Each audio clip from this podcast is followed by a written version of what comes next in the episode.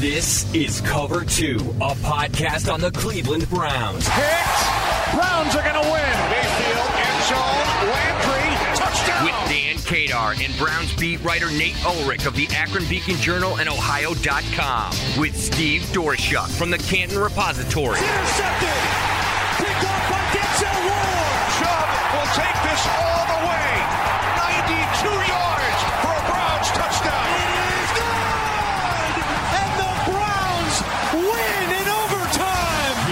Browns fans. Now, Cover Two, a podcast on the Cleveland Browns. Hey everybody, welcome back to the Cover 2 podcast, a podcast on the Cleveland Browns from the Akron Beacon Journal. This is Dan Kadar, joined by Browns beat writer Nate Ulrich. Nate, how are you? Good, Dan. How's it going? Very good, even though it's been snowing out today. So we record this about 4:30 on on Tuesday. We're going to look ahead to Sunday's game against the I'm saying this kind of with my tongue in cheek first place Philadelphia Eagles. Of course, that game is at one o'clock. It's on Fox. It's in Cleveland. So we're going to talk about that. We're going to talk about uh, um, probably a little bit about how the Browns did in their last game. A 10 to 7 win over the Houston Texans. We'll probably touch on that. But the story of the week, really, Nate, is you know, last time we talked, it was it was a little bit about how the Browns haven't really had much to worry about with coronavirus and you know the the ramifications from that. You know, we've seen some teams like the Tennessee Titans or their schedule has been shifted around because of it, but the Browns until this week were really not much affected.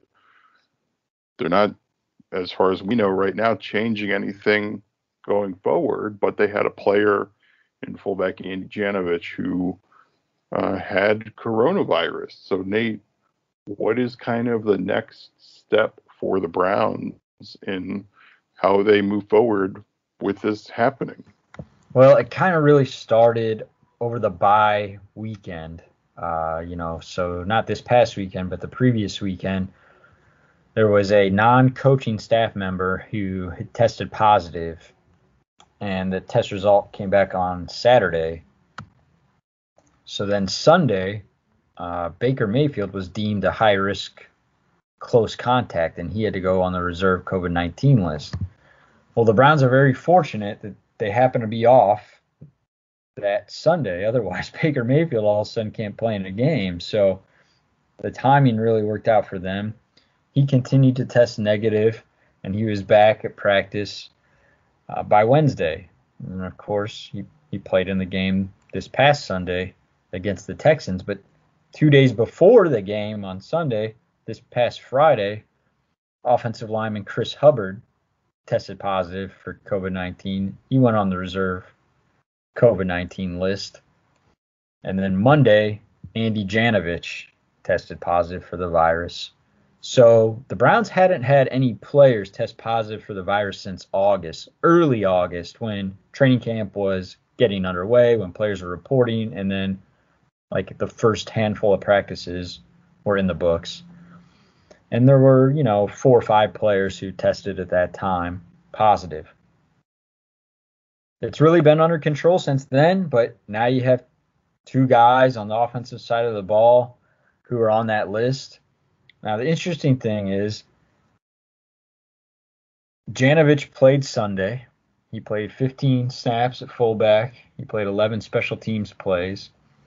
But however they fit, figure out this high risk close contact um, via the, the contact tracing, the Browns completed that today, and they had no high risk close contacts identified despite him playing in the game. They also had no high risk close contacts identified for Chris Hubbard. If they if they had high risk close contacts, those guys would have to go on the COVID 19 list as well. So Kevin Stefanski has made it a point whenever he talks to the media about this stuff that they've really tried to go above and beyond with all the protocols. They've tried to make it part of their their their life, their way of being in inside that facility in Berea to avoid being uh, characterized as high risk close contacts with each other. They wear the the tracking devices around their necks like it, it's like a necklace and it it lights up with if they're within six feet with one another. So the key is obviously, and I, I don't know all the, the numbers and the, the, the technical definitions, but you obviously don't want to be within six feet of anyone. In football, you have to be at times, but there you obviously want to minimize that time. You don't want to be within six feet of anyone for an extended period. So they've structured the, everything around this. The meetings are spaced out. Uh, you know, the meeting rooms, the locker rooms, all all of that. And they've been in intensive protocol since last week because of the Chris Hubbard. Um, actually, it might have been because of the, the, the non-coaching staff member. They were in intensive protocol last week, and the media schedule changed as a result. Players used to talk before practice, now they talk after. At the Beacon Journal, we have these glorious 6:15 p.m. drop dead deadlines, so that's really fun. Um, but this week, same thing. They're going to be in intensive protocols. It reduces the time that the players are in the building in Berea. They do all virtual meetings. It also requires them to wear masks or face shields during practice. And uh, this is just kind of the way of life for the Browns right now. And, you know, it, it looks like they're going to be in intensive protocols for the foreseeable future here with, with two players in, in consecutive weeks testing positive. Yeah, the whole thing is a little strange to me. Just how, I, I guess I'm I'm left to assume that the the Browns are just, for now, as as far as we know. Again, we're recording this late Tuesday afternoon.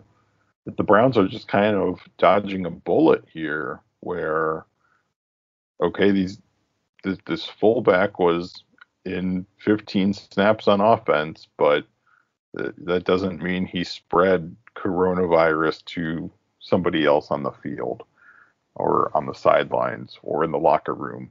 So I, you know, with, without knowing every single detail of how the NFL is functioning around this, I guess, I guess we're just left with the assumption that the Browns dodged a bullet and just monitor it moving forward and, and see what develops. It's it's just weird. Uh, I know some, that they're yeah, it is weird. In some sense, they did they did dodge a bullet of the close con high risk close contacts both times with Hubbard and Janovich. Right. Well, we don't know. More tests could pop up as this week unfolds. More positive tests could pop up. They get the um they get tested daily. Everybody, all the players and staff, and then they get those results back the next day. So every morning there's a potential for bad news for every team in the NFL.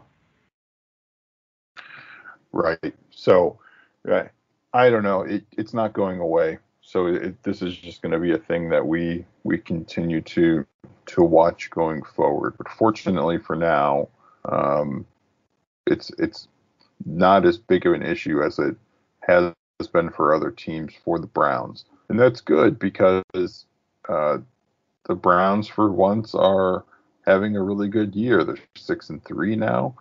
That puts them right in the midst of the playoff hunt. And Nate, any other year, I think you know the Browns at six and three, it wouldn't be just in the hunt for the playoffs. It would be okay if they win this many more games, they're going to be in.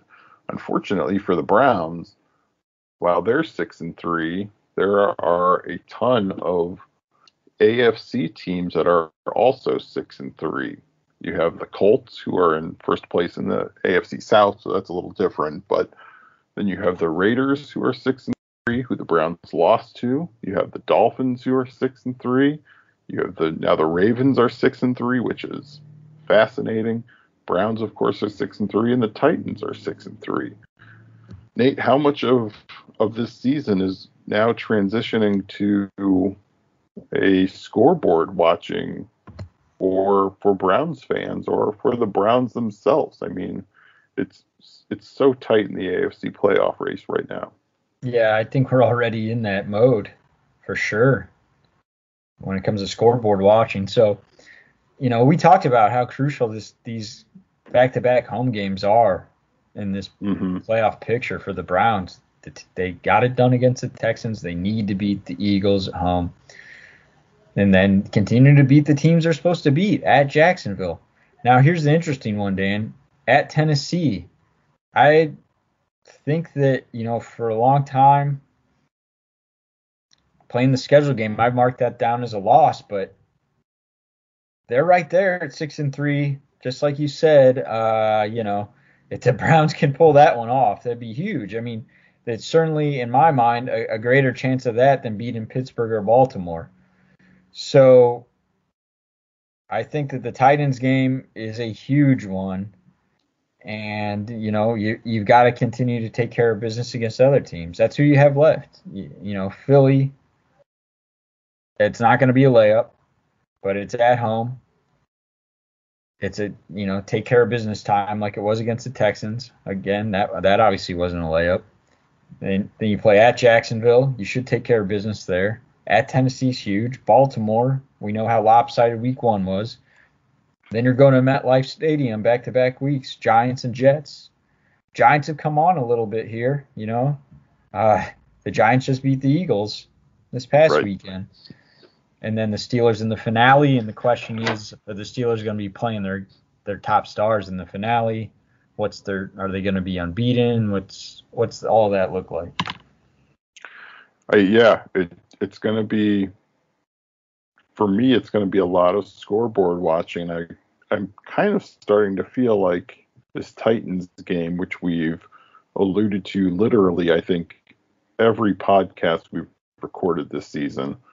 I'm starting to feel like that game might be a playoff eliminator uh, to some degree. I mean, I I know it's in three weeks, so it's there's there's four games after it, but boy, that that game is is going to be massive, especially if if both teams win the next couple weeks. But uh, before we get to that, Nate, of course, let's let's talk about what the Browns have to do against the Eagles. Uh, they're three, five, and one. Like you said, they just lost to the Giants, who, well, the Giants are coming on. They're they're terrible. Um, but the Eagles are in first place in their division. They're a classically pretty good team. Um, is what do the Browns have to do in this game to win? Because we saw against the Texans, they went super, super run heavy, and it worked. Uh, it worked well enough. You know, Baker Mayfield only had to throw 20 passes. They ran the ball 41 times. Is this the new Browns offense? Is is that what we're going to see against the Eagles? And can that be effective against teams that aren't as bad against the run as the Texans are? What are your thoughts on the Browns offense and and moving forward this week?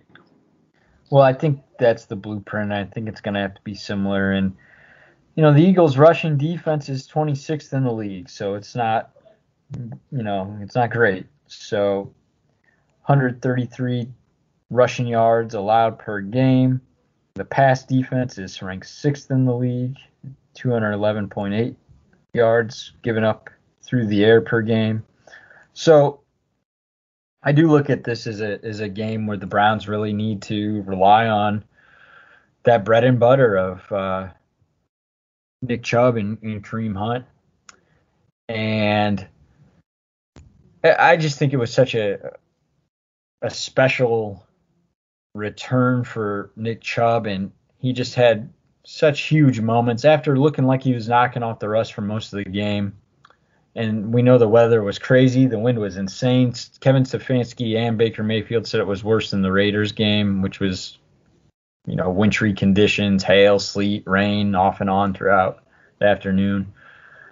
So I thought we saw Nick Chubb come back and live up to all the hype once again. Kareem Hunt had a really, really good game. My hot take after that one was the Browns don't have Batman and Robin. They have two Batmen. I think Kareem Hunt is too good to be called Robin. So take that, Robin.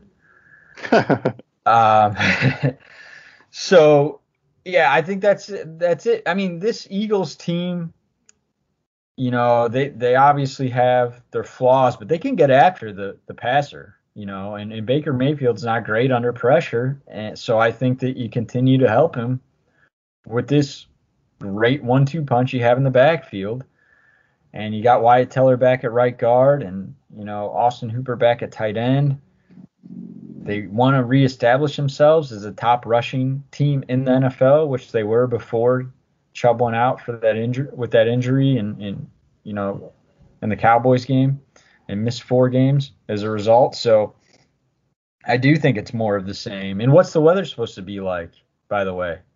I think we're in for another bizarre day. Yeah, I I don't remember what the weather is going to be like because it it changes so frequently. I don't put that much thought into it, you know, four to, four or five days in advance. But um, e- even if it's half as bad as it was this past Sunday, it's it's going to be tough to throw the ball and kick the ball. By the way, um, but let's let's talk about Nick Chubb for a second.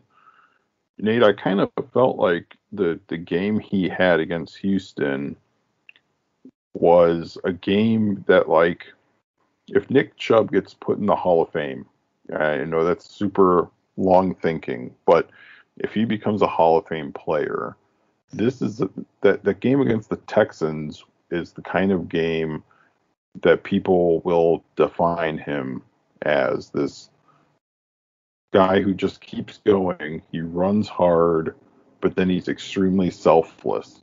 Like just about any other player in the NFL probably would have jumped into the end zone at the end of that game. And instead, you have Nick Chubb, the humble, quiet, hardworking, incredibly hard to tackle guy who can just run away from people, just nonchalantly steps out of bounds, and that's the game. Like, I, I don't know. I to me that that's like a that was a career defining game for for Nick Chubb. I being too hyperbolic about my Nick Chubb fanboyism? No, I mean I, I call it a special game. I mean because he was coming off that sprained MCL, cost him four games, right? Everybody's looking at him, like the whole city of Cleveland's looking at him. Hey Nick, you know, there the this the kickoff was delayed by 35 minutes because the weather's so crazy. You know, throwing the ball is not going to be realistic today, um, other than a little bit of dink and dunk. We need to put the game on your shoulders. Yeah, you're knocking off the rust. Yeah, you don't know if you can trust your knee in in, in live action yet. You got to kind of test it out, see if it holds up. But we're counting on you. And he and look what he did. I mean, he really, I'm telling you, he did not look like himself, but he kept going. He kept going, and he turned it on when it really mattered. So, the very end of the third quarter, and then the beginning of the fourth quarter, they gave him those four consecutive carries, and he gained 35 yards on those. And the last of those four carries was a nine-yard touchdown. And it, if that wasn't enough, Deshaun Watson does Deshaun Watson things. The Texans score, cut their deficit to three, and then Donovan Peoples Jones muffs that kickoff and slips. Ugh. The Browns Ugh. take over the three. So when I when the Texans score to make it 10-7, I wasn't thinking uh, the Browns are in danger of blowing it here. I, I, I still felt that like they were going to hang on. But when that kickoff ended up being such a disaster, I thought, oh boy, you know, this could be one of those meltdowns. But guess what? They have Kareem Hunt. They have Nick Chubb and Kareem Hunt dug them out of it from the, from the three. I think they gave him six carries there, if I remember right. I've written all this, but it's been a couple days. And and he picked up some first downs, and then uh, Nick Chubb has that third and three at, at the Cleveland 40 and there's a guy in the backfield who can get him, but he, he gets away from him and he just turns that corner along the left sideline. And it is. It's it's it's one of those plays that you're gonna have to show when you show the Nick Chubb career highlights because it's everything you said. It's everything John Dorsey told me about him. John Dorsey drafted him obviously in the second round, 2018, with a high recommendation from Alonzo Highsmith, who was his VP of player personnel at the time, a former NFL running back. And they just fell in love with Nick Chubb, the person, in addition to the player.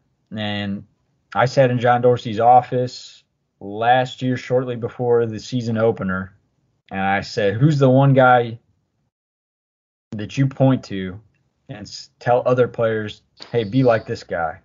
And he said 24 without hesitation. And he just explained that Nick Chubb is everything you want in terms of his dedication, his selfless work ethic, you know, character, the teammate he is. And I think he, he's we always talk about action speaking louder than the words. You saw the action right there in him following that directive from the coaching staff. It was so funny game. Even he said it was hard to pass on. Your instinct is to score, but he said he remembered when he got to the 10 that you're supposed to get down. The code word for that is no moss. Kevin Stefanski revealed that after the game. Mm. So he goes out at the one, and he was he said, yeah, good decision. We're able to take the couple of knees and, and win the game. But he actually correctly analyzed after the game that he should have just taken a knee at the one to keep the clock running and the game would have ended even sooner. Either way, an amazing moment by Nick Chubb, and it really is very telling about Nick Chubb and who he is. And it and it's one of those things that like there are not a lot of great Nick Chubb stories that you can look up because he doesn't really say much. He doesn't talk much. Mm-hmm. He's not like a, a, media darling. You can tell that you know he fulfills his media obligations, but he's gonna pretty much just you know do the the bare minimum. He's not going out of his way to talk a lot. Um, but when you see moments like that, then you kind of really appreciate and understand what he's all about, uh, even if he's never going to tell you with his words. He is going to show you with his actions. Well, and that that ultimately, after we get past this this well-deserved praising of Nick Chubb, it ultimately brings up the question, the multi-million dollar question of what the heck do the Browns do with him contractually? He he wasn't a first round pick, so he's only on a four year rookie contract. Of course, next year is the last year he's under contract, and we've kind of seen the trend across the NFL where unless you are Alvin Kamara of the Saints, Christian McCaffrey of the Panthers, Dalvin Cook of the Vikings, these extremely two way running back pass catcher players, what do you do with that contractually? Um, and I, I, know we don't know the answer to that right now, Nate, but the, that that is something that Andrew Berry and his staff have to be thinking about a lot, especially after seeing Chubb ice the game like he did against the Texans. Yeah, and you know, you can imagine life without Nick Chubb, and you can say that you have Kareem Hunt, and I I was complimenting Kareem Hunt's performance earlier, but it's interesting because the Browns were averaging like 205 yards a game on the ground in the first four games. They were number one in the league. They dipped down to 150 a game after those four games without Chubb. They averaged 95.5 a game on the ground without Chubb. I mean, it's it's one of those chicken and the egg things because uh, Nick Chubb's absence coincided with Kareem Hunt playing through injuries. He was on the injury report every week, limited a lot, missed some practices. It was groin, thigh, ribs. Bang, bang, bang. This guy was playing banged up the entire time he was holding down the fort for Nick Chubb. So you saw the Browns clearly aren't what they are when they have Chubb and Hunt together, but you also didn't see 100% Hunt. So I think it, you know, you got to take that into consideration. bottom line for me, Nick Chubb's value was very apparent, regardless of all those factors Right. during his absence. And I think he's one of those special backs that you have to pay. I And agree. when you talk about, and seriously, Dan, think about this.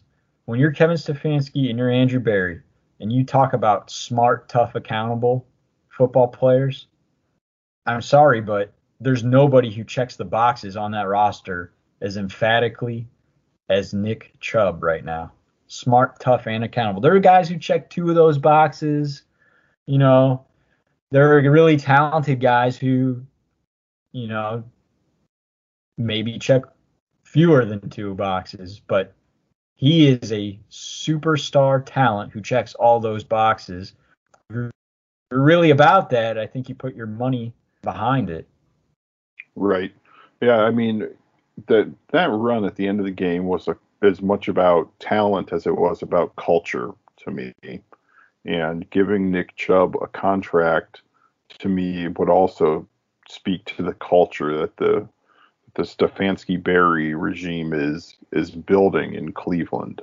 And No to that point, I even think they should just see if they can do his contract after this year, where you you bump up what he makes in 21, which would then hopefully knock down how much you would pay him in 22, 23, and 24.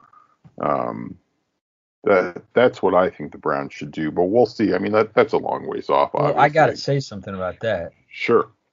It, it would be very, I think, unlike the um, analytics crowd to pay a running back like we're saying they should pay Nick Chubb, but it would be very like the analytics crowd if you're gonna do it to get ahead of it, to get ahead of the market. And that's what Andrew Berry did with Myles Garrett. I think that some people out there in the national media were surprised that the Browns paid Myles Garrett when they did because he was coming off that suspension. He hadn't played a down since that incident with Mason Rudolph. And you just don't know. You don't definitively know how he's going to be after a tra- uh, traumatic event like that. Everyone, uh, you know, outside of Cleveland, looking at him like a villain, looking at him like one of the most controversial figures in all of sports. Kenan Thompson playing him on SNL in manner. I uh-huh. mean, the world was against Myles Garrett. Obviously, he screwed up big time. I'm just saying, you didn't know how he was going to react. That's this is the reason they're sports psychologists. I mean, it it's the reason why there's an industry because sometimes things like that happen and guys are never the same. So you despite that, Andrew Berry took a little risk and thought, "Hey, I'm going to beat the market here because if I don't and Myles is going to respond to this fallout the way I think he will with a defensive player of the year caliber season, then I'm going to end up paying a lot more than I would have otherwise. He beat the Joey Bosa contract. He beat it by two weeks, remember? hmm And that ended up being a hell of a lot more lucrative contract than the one Myles Garrett got. So my point is, if Andrew Berry is going to commit to Nick Chubb the way we think he should, it would be very Andrew Berry like to kind of beat the market to the punch by doing it this coming off season as opposed to waiting. Right. Well said. And so obviously we'll we'll continue to watch that and see what happens there because then it will bring the uh, the questions about Baker Mayfield's contract into into play, Denzel Ward's contract into play, and and stuff like that. So we'll of course we'll continue watching that moving forward. Real quickly, Nate. Uh, last couple things, then we'll get out of here. I feel vindicated pumping up Ronnie Harrison. Yeah, he played every snap on Sunday against the Texans. He played really well. Am I wrong categorizing him as the now full-time starting safety for the Browns? No, you're absolutely right. And it's kind of funny because for whatever reason, the Browns they put out these depth charts. Now the PR department calls them unofficial depth charts, Mm-hmm. and they announce inactives and lineups change lineup changes before the game. So for whatever reason, even though this was the third consecutive game this past Sunday that Harrison started, they actually announced it as a lineup change because he still wasn't listed as a starter on their depth chart. They put out the new depth chart today, and he is a starter, which we already know because he started these three games. He's actually started four games now and would have been five in a row, but he had the concussion after his first start that interrupted that. So, yeah, he's definitely the starter. It was the first time he had played all the defensive snaps for them, and he played well. And Kevin Stefanski says he's playing at a high level. It's interesting to me when you get past Myles Garrett and Denzel Ward. Isn't there an argument that he's the you know third best defensive player? I mean, I, I like Sheldon Richardson a lot and have a lot of respect for him. Um, so you know maybe it's too soon to put Ronnie Harrison above him. Um, you know, I mean Larry Ogunjobi has that potential when he's healthy uh, and feeling good to to be one of the you know top five defensive players. I think. But really, if you look around, I, I think there's a real argument for Ronnie Harrison to be number three right now, and that's great news for the Browns. Uh, it is interesting to me what's going on elsewhere at safety because Karl Joseph didn't play a snap uh, on Sunday. So as a result of Harrison's rise, Joseph has really fallen off. Yet Sendejo continues to play a free safety. Now, Sheldrick Redwine did get 17 snaps, dipping into Sendejo's workload. So, you know, I think they're trying to see if Redwine can handle more, and, and Sendejo um, might not be the every down guy he has for the vast majority of the season if they have more faith in Redwine as this thing moves along. And we've kind of been eyeing that and talking about for a while. I'd be interested to see if Joseph can can get himself in the conversation at all.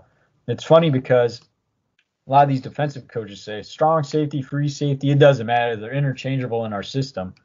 Well, then they act like they really matter. and, and now all of a sudden, Karl Joseph can't play. He can't take snaps from Sendejo at free safety and things like that. So I don't know. We'll see how it unfolds. But at least Harrison is out there like he should be all the time now. Yeah. And the, the most exciting thing about that, you know, just dovetailing into the Nick Chubb part of it, Ronnie Harrison's 23, and he's also under contract next season and super freaking cheap. So, um, I I don't know. I, I'm just excited about watching him play, and it's made me forget a little bit about the issues that the Browns have had at safety, which you which you brought up. Um, so now I, I'm I'm conflicted how I feel about the safety spot for the Browns again. Well, I mean, Harrison has made it way better. Yeah, Uh, he's the best safety right now by far. yeah, Now, it, looking ahead a little bit, you get Grant Delpit back next year, then you got your bona fide free safety to go with Harrison at strong safety. But right now, I just think that they need to, they still need to kind of figure out free safety. Uh, you know, it is positive they have one guy playing really well back there at strong safety. So Yeah. it's better than it was. It's still not great. Maybe they find something in Redwine that gives them a little more comfort and lets them, you know, kind of not give up on Sendejo all the way because I just don't see that co- this coaching staff doing that. They seem so loyal to him, right. but maybe lessening his load.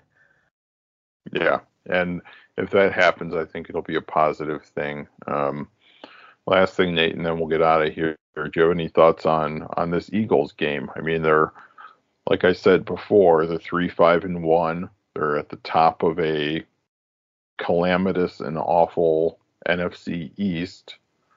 Um, their quarterback situation seems to be eroding rapidly uh, with Carson Wentz, who is just not the player he was in 2017. And my golly, that's several years from in the past. So um, the Eagles are a team, Nate, that I think are bad, but it's also a historically pretty tough team, good team pretty good coaching. I I'm leaning a Browns win, but I, I don't think this is the same feeling I had before the Texans game. What what are you, what's your first inclination on on this game for the Browns?